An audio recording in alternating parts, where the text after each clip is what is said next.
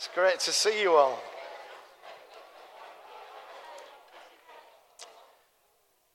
So, um, my name's Phil.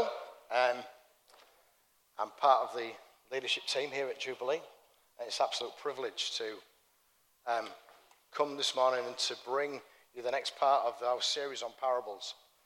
And so far, we've looked at the, um, the wise and the foolish builder and the parable of um, the lost son, which has been absolutely brilliant. And, and today we're going to continue um, looking at parables. Now, it's very cold, so I'm going to start really slow. And hopefully we'll pick up momentum as we, as we go along. But um, we're going to start by looking at the parables. So if you've got a Bible, um, flick through to Matthew 13. And we're going to be reading just two verses. So, uh, verse 44, oh, sorry, 44 to 46. Th- yeah. So, here we go. So, the kingdom of heaven is like treasure hidden in a field. And when a man found it, he hid it again, and then in his joy went and sold all he had and bought that field. So, that's one parable. Right. And then the next one. Again, says Jesus, the kingdom of heaven is like a merchant looking for fine pearls. When he found one of great value, he went away and sold everything he had and bought it. Let's pray. Father God, we want to thank you that um, your word is, is so profound and that you speak to us in so many different ways on so many different levels. Pray, Father God, that each one of us would have hearts open to hear what your word is saying this morning, that we might be changed and that we might come to a, a, a deeper and a closer walk with you. In Jesus' name, amen. Do you know, this morning already we've been um, singing a lot about, um, we've been talking about kings and, and throne rooms and heaven and, and all of that stuff. And, and it's really helpful for me um, coming and bringing this message because that's really what I want to talk a lot about today. This, this, this kingdom that Jesus is talking about, he's, he's, he's describing something that he wants us to, to get a glimpse of. And, and I love it when it says in the scriptures, the kingdom of heaven is like. It's a bit like, um, it's a bit like holding a diamond and trying to describe it, and you're looking at it from lots of different angles, and as you, as you describe in different facets, you, you get a fuller picture of what it's like. The kingdom is, is, is multifaceted. There's so much to the kingdom, so much depth to the kingdom. And, and Jesus is trying to um, describe to, the, to people what the kingdom is like, and he's using things that we can understand to do that. But I want to start off by really looking at um, this phrase, the kingdom of heaven and the kingdom of God. Um, in Matthew, you, you will only ever hear um, the words kingdom of heaven. And in the rest of the Gospels, quite often it's the kingdom of God. And are they, are they both the same? Is the kingdom of God and the kingdom of heaven the same thing? Well, yes, they are. And the reason that Matthew is, is really um, using this phrase, kingdom of heaven, is because Matthew's gospel was predominantly written for the Jews. And the Jews were, were really, really careful not to take the name of God on their lips. And so, to stop them um, blaspheming God, right, and, and taking the Lord's name in vain, they, they very rarely spoke the word of God. And so, that, um, Matthew puts in kingdom of heaven instead of kingdom of God for that reason. You see, if they don't mention God, then they can't use his name in vain. Simple as that. Now, it's a bit like um, Road bus lanes. Right, just so that I can describe it. So, Debbie and I have um, an argument every day, right? Okay, so this is my, my philosophy is don't ever go in the bus lane. Right, whatever happens, I am not going in the, in the lane. I don't care if there's a van parked, I, am not going in the bus lane. Because what will happen is, right, even on a Sunday, right, what will happen is one day I will forget, right, and I will go into the bus lane, right, when I'm not supposed to, and I'll get a fine. So, me, look, most couples argue about um, toothpaste, toilet rolls being replaced, all sorts of stuff, right? Me and Debs argue about bus lanes, right? Oh, we, no, we don't argue, we debate about bus lanes. So it's a bit like that, and that's why, that's why Matthew changes it for the, for the kingdom of heaven. So, what is the kingdom? When, when it mentions it in the Bible, you see, the kingdom was the, the subject that Jesus talked about the most out of all the things that Jesus talked about the kingdom, the kingdom, the kingdom, the kingdom. The kingdom. Everything was about the kingdom. What is it? Well, he's talking about the rule and the reign of God. He's not talking about realm, he's talking about rule and reign. We live in the United Kingdom, or the disunited kingdom, as it is at the moment. And um, the disunited kingdom is a realm. And I know that we sing in the, um, the national anthem that long to reign over us, but the truth is, is that Queen Elizabeth doesn't actually reign over us. If we have a parliament, and crazy enough, we have a House of Lords as well.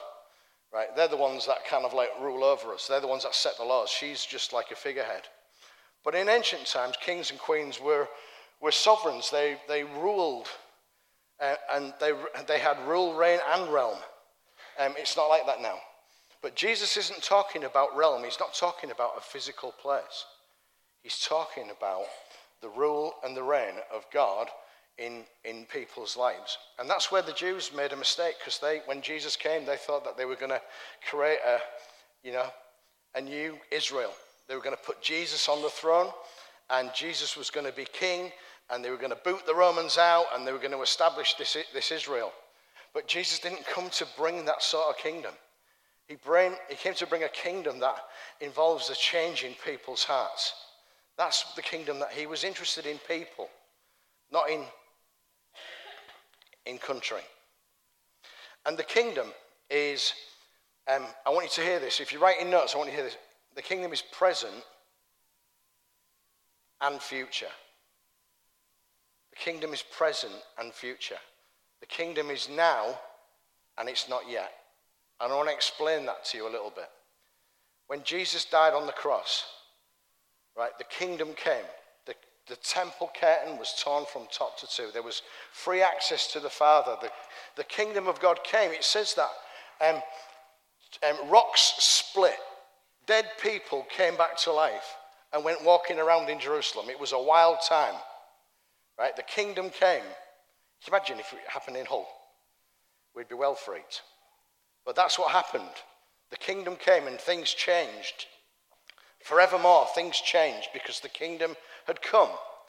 But the kingdom has not come yet in all of its power.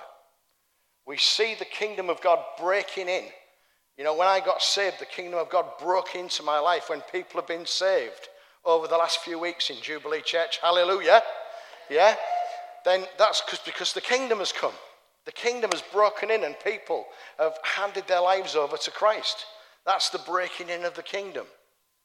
When we cast out demons, when we, when we, when pray for the sick and the sick get healed, that's the breaking in of the kingdom. And it's about the rule and the reign of Christ coming into people's lives.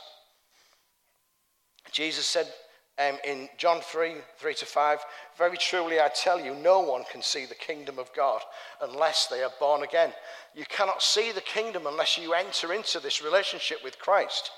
Unless you receive Christ, you can't see this kingdom. It makes no sense, it's craziness. Luke 17 20 to 21, Jesus says, Once on being asked by the Pharisees when the kingdom of God would come, Jesus replied, The coming of the kingdom is not something that can be observed nor will people say, say, Here it is, or there it is, because the kingdom of God is within you. So we are people that carry the kingdom. And when the kingdom comes, things change. So sometimes when we pray for the sick, yeah, God breaks in and they get healed. That's the coming of the kingdom. And sometimes they don't. Now, I know that some people believe that the kingdom has already come in all of its fullness and and then everybody should be um, rich and prosperous and drive a Lamborghini and um, never get sick. And, but that's complete nonsense. I don't see that. I mean, tell me, tell me somebody who's, you know, has a perfect life and with complete prosperity. And, you know, I don't believe that. But what I do see is I do see that um, people of God um, being filled with the Spirit, with the, the kingdom of God breaking in. And so the, the, the, the kingdom to come breaks in now. We borrow from tomorrow for today. We have an inheritance kept safe in heaven for us. So when Jesus is talking about the kingdom, that's what he's talking about. The kingdom of heaven is like treasure hidden in a field. And when a man found it, he hid it again, and then in his joy went and sold all he had and bought that field. Now, it was pretty common in, in those days that, you know, they didn't have like TSB in NatWest on the corner. You know, if you had a bit of money or you had some treasure, you would kind of like find somewhere to stash it. And like, you know, maybe under the bed wasn't like the smartest place because if, um, you know, somebody was to break into your house, that's probably the first place they'd look. So they would, um, they would find a field, they would, they would mark out a plot, and they would, they would put their treasure in the field. And of course, um, you know, people didn't live that long in those days. So, you know, it could be that, you know, you'd buried your treasure and then you'd gone on a journey and you'd died and you'd not told anybody where you, your treasure was because you didn't trust anyone. And so the treasure would be left buried and, and then somebody would come along and find it. And that's what Jesus is kind of like alluding to here that um, this treasure has been hidden in a field. Um, again, referring to things that people could understand at the time. And then it says that this man, um, what was he doing in the field? Was he, was he working in the field? Was he just walking across the field? We don't know. The parables are not there for us to kind of like dig into lots and lots of detail. They're there to give us an overall picture. But, you know, um, he found this treasure. Now, and then it says that in his joy, now I don't want you to miss the joy. Because the truth is, is that nobody ever finds treasure and is grumpy about it. Even just think about the grumpiest person you know. And don't say the person sitting next to you.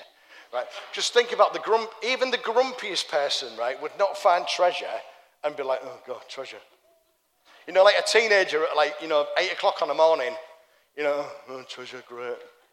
You know, everybody, right? You know, the, this concept of treasure is in like nearly every movie, isn't it. You know, um, you know. I was going to put a picture of Johnny Depp, but I decided not to. But you know, um, in his joy, right? In his joy, when he found it, in his joy, he went and, and, and sold a few things. No, he went and sold everything he had. He went, he went and sold everything he had.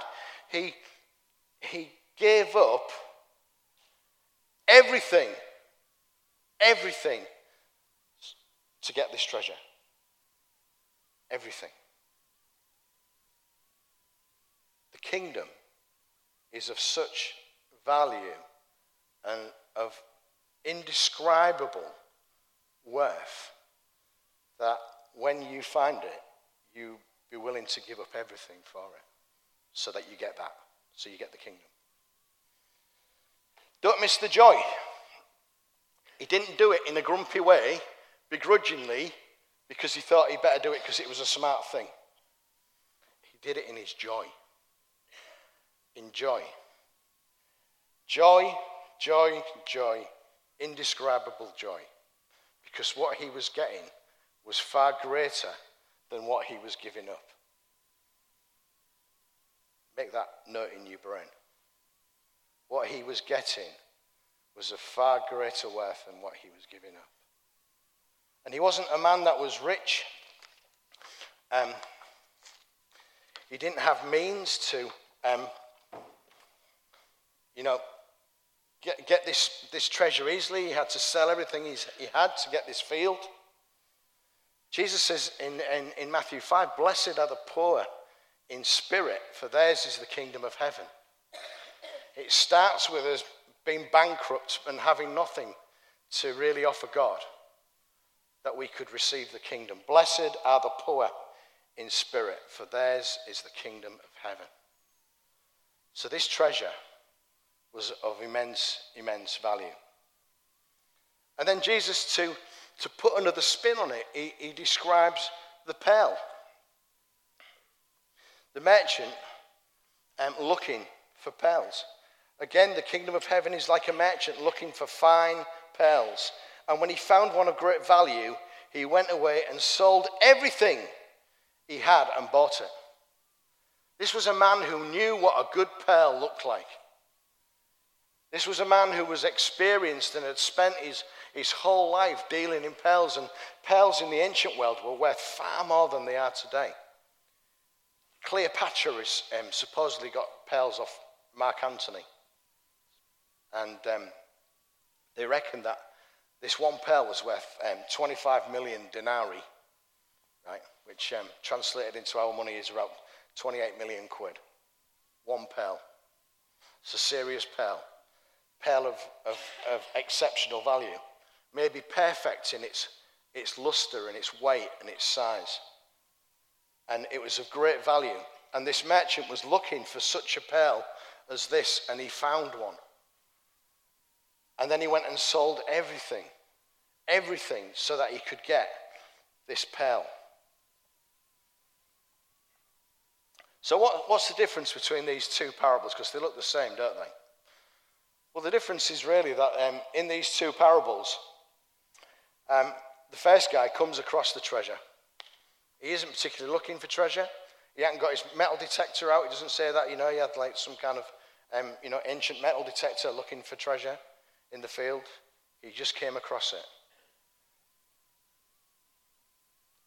And then the merchant, well, he was looking. He was looking. He was searching for fine pearls. He was on the hunt. And that's, that describes some of us, doesn't it? Some of us just come across the kingdom. You know, we're just like, you know, we're what going on through our lives, and all of a sudden Jesus just breaks in, and wow, that's it. You know, we, we receive Christ, and it's exciting. For other people, they spend a lot of time looking and searching and maybe end up going through all sorts of different like religious systems before they finally discover the pearl, which is Jesus. And in our story, Jesus is the treasure and Jesus is the pearl. And he is of greater value than you could ever possibly imagine. Paul um, kind of sums up these these two parables um, in Philippians 3. So that's Philippians 3 7 to 11.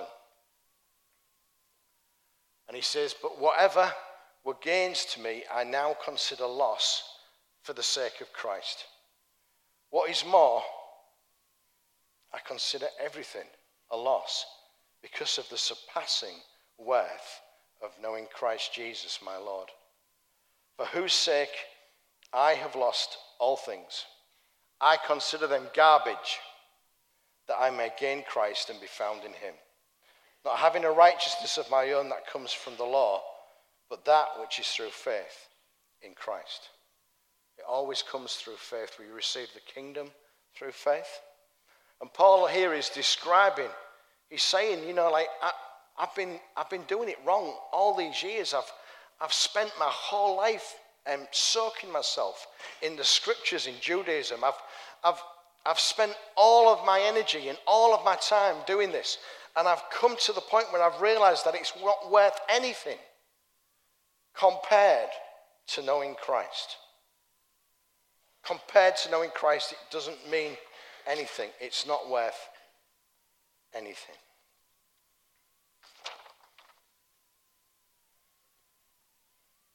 There is nothing of greater value than the kingdom. If you have to give up everything to attain it, even giving up life itself, then it's worth it. I'll say that again. There is nothing of greater value than the kingdom. If you have to give up everything to attain it, even life itself, then it's worth it. Thousands of people have been martyred for their faith, where they've, they've made that calculation and they've said yes to the kingdom of God, yes to Jesus, and no, no to the things of this world. It's a heavy call, but that's the call that God um, puts on our lives. It's like Dan was saying the other way. I loved it what you were saying about um, um, gym membership. Know, with God, there's no like, there's no sec- there's no um, half-hearted measures. You know, it's like all in. It's an all in, all in, all in. And um, it's exactly what Jesus is saying here. It's all in. These two people had to give up everything for the kingdom so that they might receive it. What about you? Where are you this morning? Because preaching to the word, you know, it's like there's no there's not much point to it unless it actually has an impact on our lives. And my my my my hope and my desire this morning is that each one of us, every single one of us here, just takes that step closer to Christ. We can all step closer. Maybe you sat here and um, you had a call in your life once that you never fulfilled. Maybe this is the morning when you can re- reignite and rekindle that, where you can again step into the things of God, where you can say, Yes, yes, I'm coming. Jesus, I'm coming. I'm going to I'm to live my life for you. I'm going to I'm going to lay it all down for you. Yes to Jesus. What does it look like when we receive the kingdom? Well, we're challenged to give up our tiny little vision and small ambitions. We're challenged to think in a different way and to see things in a different way. We end up, we end up doing things that we wouldn't normally have done. We end up fostering children or caring for the poor or not being interested in particularly our own personal bank account. We, we move from being um, people that are self centered to being people that are Christ centered because the kingdom has come, because there's been a change. The kingdom is a bigger vision and a bigger purpose for our lives. Maybe you don't know where you're going. Maybe you've not got a purpose in life yet. Maybe this is the morning that God will speak to you to give you that. Maybe this will be the morning that He calls you. Um, C.S. Lewis, in his book um, Mere Christianity, um, asks us to imagine ourselves as a living house. A living house. So imagine yourself as a living house. And, and God comes in to rebuild that house. At first, perhaps you can understand what He's doing.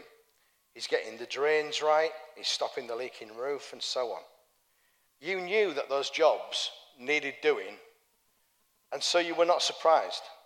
But presently, he starts knocking the house about in a way that really hurts and doesn't seem to make any sense. What on earth he's got up to? The explanation is that he's building a different type of house. The one of, from the one that you thought of, throwing up a new wing, putting in an extra floor, running up towers, making courtyards. You thought that you were building a decent little cottage.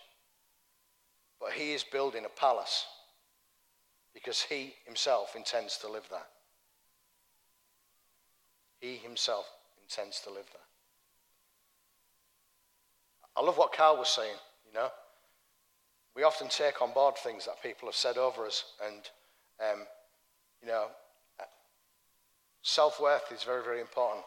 Jesus is the one that gives you self worth, Jesus is the one that gives you meaning, Jesus is the one that changes your life. See, that the house that Jesus is building you into is, is so much greater than, than your vision. His, his vision for our lives is to build this palace that he wants to come and live in. It's greater. We give up our limited thinking, our small vision, and receive his. 1 Corinthians 2 9 says, However, it is written, what no eye has seen, and what no ear has heard, and what no human mind has conceived, the things that God has prepared for those who love him. I never expected to do hardly any of the things that I've done in my life as a Christian. I never expected that I would meet so many wonderful people. I never expected to see um, the amazing um, transformational power of, of, the, of the gospel in people's lives around me. I never expected to see my 88 year old grandma receive Christ. But she did, because the kingdom came. Glorious things, wonderful things that God can do through us when we just put our hand in His. We change our focus. When we receive Christ, our focus changes. For me, I went from being a head chef in a restaurant that was really successful um, to giving it all up. I'd spent all my life working towards this point of being head chef. And the moment I received it, I came to Christ and had to give it all up. I spent more time at work talking about Jesus than I did about recipes and food, and it was crazy. I couldn't go anywhere without telling people about Jesus because I was just so excited about Jesus. And God um, called Debbie and I when you know we had two children under the age of two. Um, most of our family were Christians, and God says, "Right, I want you to give up your give up your job, and I want you to work for me full time, being an evangelist, going around prisons and schools and telling people about me. And trust me, and I will look after you." And what happened was God used to prompt people's hearts, um, and they would be going around Asda, and God would speak to them and say, "Go and take Phil and Debbie some shopping," and they'd come and bring me some shopping. Or somebody else in another part of the country who'd heard about us would say, God would say to them, send Phil and Debbie 50 quid, and I would get 50 quid through the post.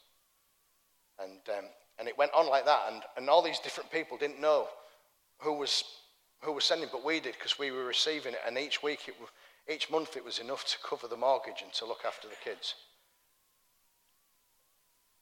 And in my great joy, not begrudgingly, in my great joy, I did that because um, as far as I was concerned, there was nothing greater, and there is still nothing greater in my life than Jesus.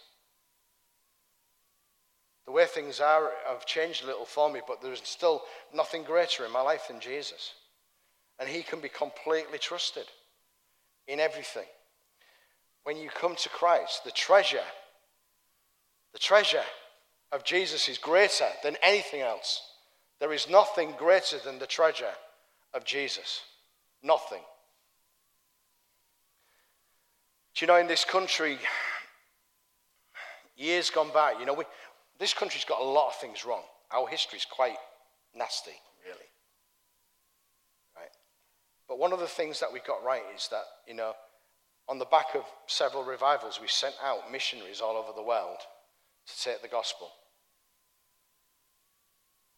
There was a movement of missionaries um, called One Way Missionaries. And they were sent with, a, with a, a coffin and a Bible and their belongings in the coffin. And many of them only lasted three months on the mission field before they become susceptible to tropical diseases or persecution. But scores and scores and scores of, of men and women left this, this, this nation to go and take the gospel all over the world. They were pouring out of this country many of them never returning. Peter Milne was one of those missionaries. He went to a tribe of um, cannibals in a place called the New Hebrides, Vanuatu. Vanuatu.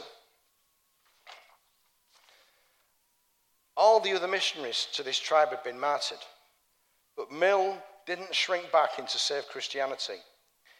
He served in the New Hebrides for more than 50 years. And the tribe buried him and wrote the following words on his tombstone When he came, there was no light. When he left, there was no darkness. 50 years. I love that. I love that. That's a life well spent. Amy Carmichael, missionary to um, Sri Lanka and, and India. First sets off, in, a young girl in her 20s sets off to, to go to Japan for 15 months where she gets terribly ill and then, and then sets off for Sri Lanka and then to India. She stays 55 years. She, she holds the record for the missionary that was on the mission field for the longest. Even now, 55 years without furlough, without coming back, without visiting her family in Ireland. a young girl. Awesome. Why? Because her treasure was Jesus. That was the most important thing. And C.T. Studd. I love C.T. Studd. I, read a lot of stuff about missionaries, so I'm sorry about that, but I love it. C.T. Studd, English cricketer, Cambridge graduate, comes to faith through um, the preaching of Moody, and then feels the prompting of God to go on the mission field and, and serves God in China and in India and in Africa. And, and, and before he went, he was left this big inheritance of money. And he gives it all away to George Muller, who was running an orphanage, caring for children. Love it. So that, so that it wouldn't rest on him, so that the, the, you know, he wasn't relying on his money, he was relying on God's money. He gave it all away, and, and then it was discovered that there was a little bit left over, so he gave that away to his wife. And she didn't keep it either, and she gave it away to another mission. Radical, crazy um, love for Christ that they would lay down their lives. We are the same church. We are the same people. We have the same spirit as those, those guys. We are no different. We're no different. The same blood, the same oxygen, you know, the same Jesus Christ. And we need to go to the nations of this world. There are many dark places that need the gospel. They need the gospel. The gospel's got to go. At any cost, the gospel's got to go. Jen's going to come and read us a quick story before I, I stop.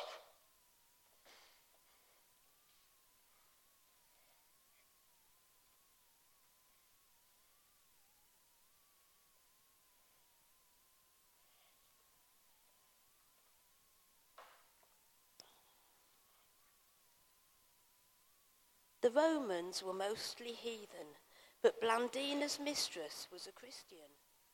She told Blandina about Jesus and his cross and taught her to love Jesus, her Saviour. Rome would not let any of the people worship or pray to Jesus or to God. So they cut off the mistress's head and put Blandina in prison. They said to her that she must give up her Christianity. You Christians are wicked people, they said. You do bad things, and you will not pray to the gods of Rome. They said, You are only a slave girl. You have no right to worship Jesus if Rome tells you to worship the gods of Rome. Now, be sensible. If you come to the temple where our gods are worshipped, and if you burn incense to the gods, we will set you free and not punish you. I cannot do that, said Belinda, Blandina. Jesus is my God and Saviour. He would be grieved if I denied him. We Christians, we love God, the Creator, and do no harm, and we cannot worship false gods. Do you de- defy the Roman Empire and the Roman Emperor? We shall soon teach you how to obey your superiors. So poor, brave, faithful Blandina was taken into a prison cell and cruelly whipped till her back was covered with blood. But her persecutors didn't want to kill her. They wanted to break her will and make her obey Rome and a deep joy and peace filled the slave girl's heart as she prayed, Thy will be done. And how long did the battle last? For two weeks at least. Every day she was visited by the cruel servants of wicked Rome, and she was punished and tortured with terrible cruelty. But she was strengthened by Jesus, and she would not give in. They took her to the arena to see other Christians being tormented and killed. The arena was in the interior of an immense amphitheatre which held more than 10,000 people who came to see the Christians being killed. there was a dreadful iron chair, heated red hot, and the Christians were made to sit in it till they nearly died. Then they were put into a net and flung into the arena, where there were lions and tigers hungry to eat them. If the lions and tigers would not touch them, which often happened, a wild bull was put in, and many Christians were gored to death by the bull. On the last day of the contests in the amphitheatre, Blandina was again brought in with Ponticus, a boy of about 15. Every day they had been brought to witness the sufferings of others and pressed to deny their faith and swear by idols. Ponticus died first, and Blandina remained the last. She had encouraged many others and saw them go on before her to Jesus. Now she was ready to hasten after them. She faced her death rejoicing, as if being called to a marriage feast rather than to wild beasts. The report stated after the scourging, after the wild beasts, after the roasting seat, she was finally enclosed in a net and thrown before a bull. And having been tossed about by the animal, but feeling none of the things which were happening to her, on account of her hope and firm hold upon what had been entrusted to her, and her communion with Christ, she also was sacrificed. Thanks, Jane. What courage. What an inspirational story of a, a young girl. Not a macho man, a young girl. How was she able to overcome? Because her treasure was Jesus. Because the most important thing in her life was Christ.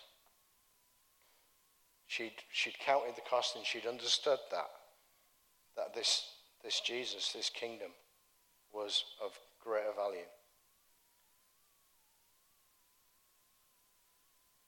Matthew 24 14 says, And this gospel of the kingdom will be preached in the whole world as a testimony to all nations, and then the end will come. When we pray, Come, Lord Jesus, come. And we do want Jesus to come. We're living in an evil times. This is, the Bible describes this time as the present evil age. It's, it's, it's terrible. We want Jesus to come. And, um, but before he comes, the gospel must be preached into all the nations of the earth. It's Jesus himself speaking. And then the end will come. And my challenge to you this morning, each one of you, is what are we going to do about it? What we, would you like to stand?